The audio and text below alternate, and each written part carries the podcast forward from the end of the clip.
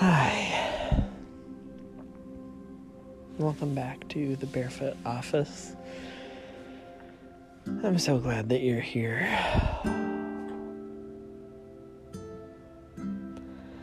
I'm exhausted. It was a full, good day. So I'm just going to read the reading from Esther once and just kind of see where we go. With it, it's Esther 2 5 through 8 and 15 through 23, and we'll see what we'll see what comes up in our Lectio Divina practice.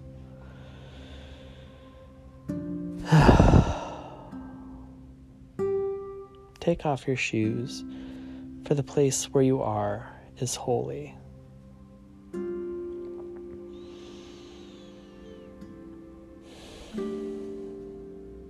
There was a certain Jew in the citadel of Susa, whose name was Mordecai, the son of Jair, who had been carried away from Jerusalem with the captives who had been carried away with Jeconiah, king of Judah, whom Nebuchadnezzar, the king of Babylon, had carried away. He brought up Hadassah, that is, Esther, his uncle's daughter, for she had neither father nor mother. the maiden was fair and beautiful when her father and mother were dead, Mordecai took her for his own daughter.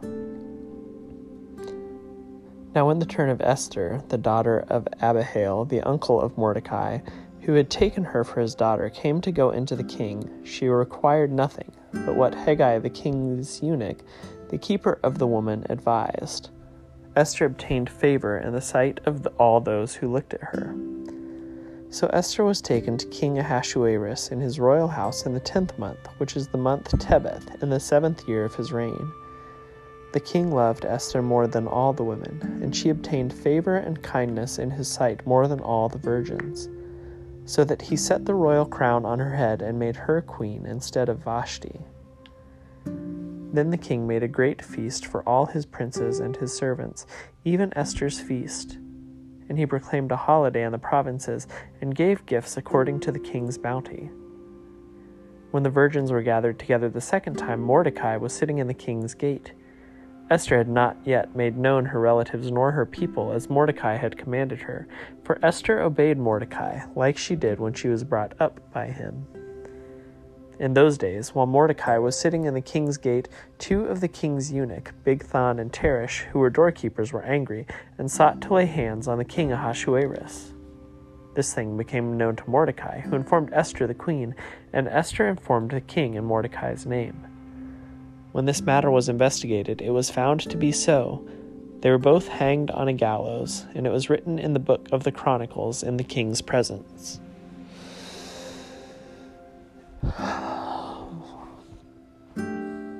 Where is your attention in this psalm? For me, it's on the phrase, she obeyed him as she did when she lived with him, or when he brought her up, or whatever it was. What is your connection to this psalm? For me, it's to a assignment that one of my Old Testament professors in seminary had us do, which was to ask us if you could organize your life's ministry around any one verse from the Old Testament. It had to be the Old Testament. What verse would you center it around? And I chose from Proverbs Bring up a child in the way they should go, and when they are old, they will not depart from it.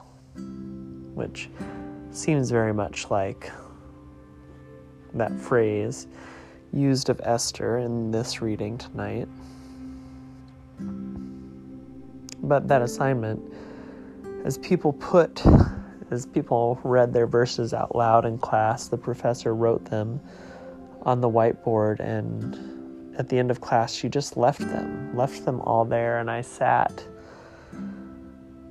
I sat in front of that whiteboard and I cried and I cried and I cried because it was so, so beautiful. to see the variety of things, all the different things that people wrote, people chose, that people had as kind of the center of the heart of what they wanted their ministry to be. It was beautiful. And it was good.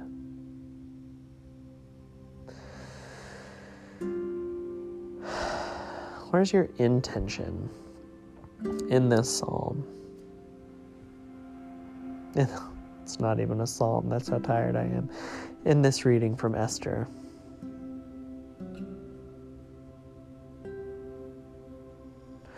I'm not sure that I have one, other than that it's okay to not go around parading who I am or what I'm doing or what my intentions are, just to do it and reveal it at the right time. It's okay. It's okay. Since I don't have my Book of Common Prayer and I can't remember the collect, here's a collect that I think that I have more or less down from memory. Almighty God, to you all hearts are open, all desires known, and from you no secrets are hid. Cleanse the thoughts of our hearts by the inspiration of your Holy Spirit, that we may perfectly love you and worthily magnify your holy name through Christ our Lord. Amen. Hope and joy be yours, for you have within you, for you are the light of God, the light of the world, always.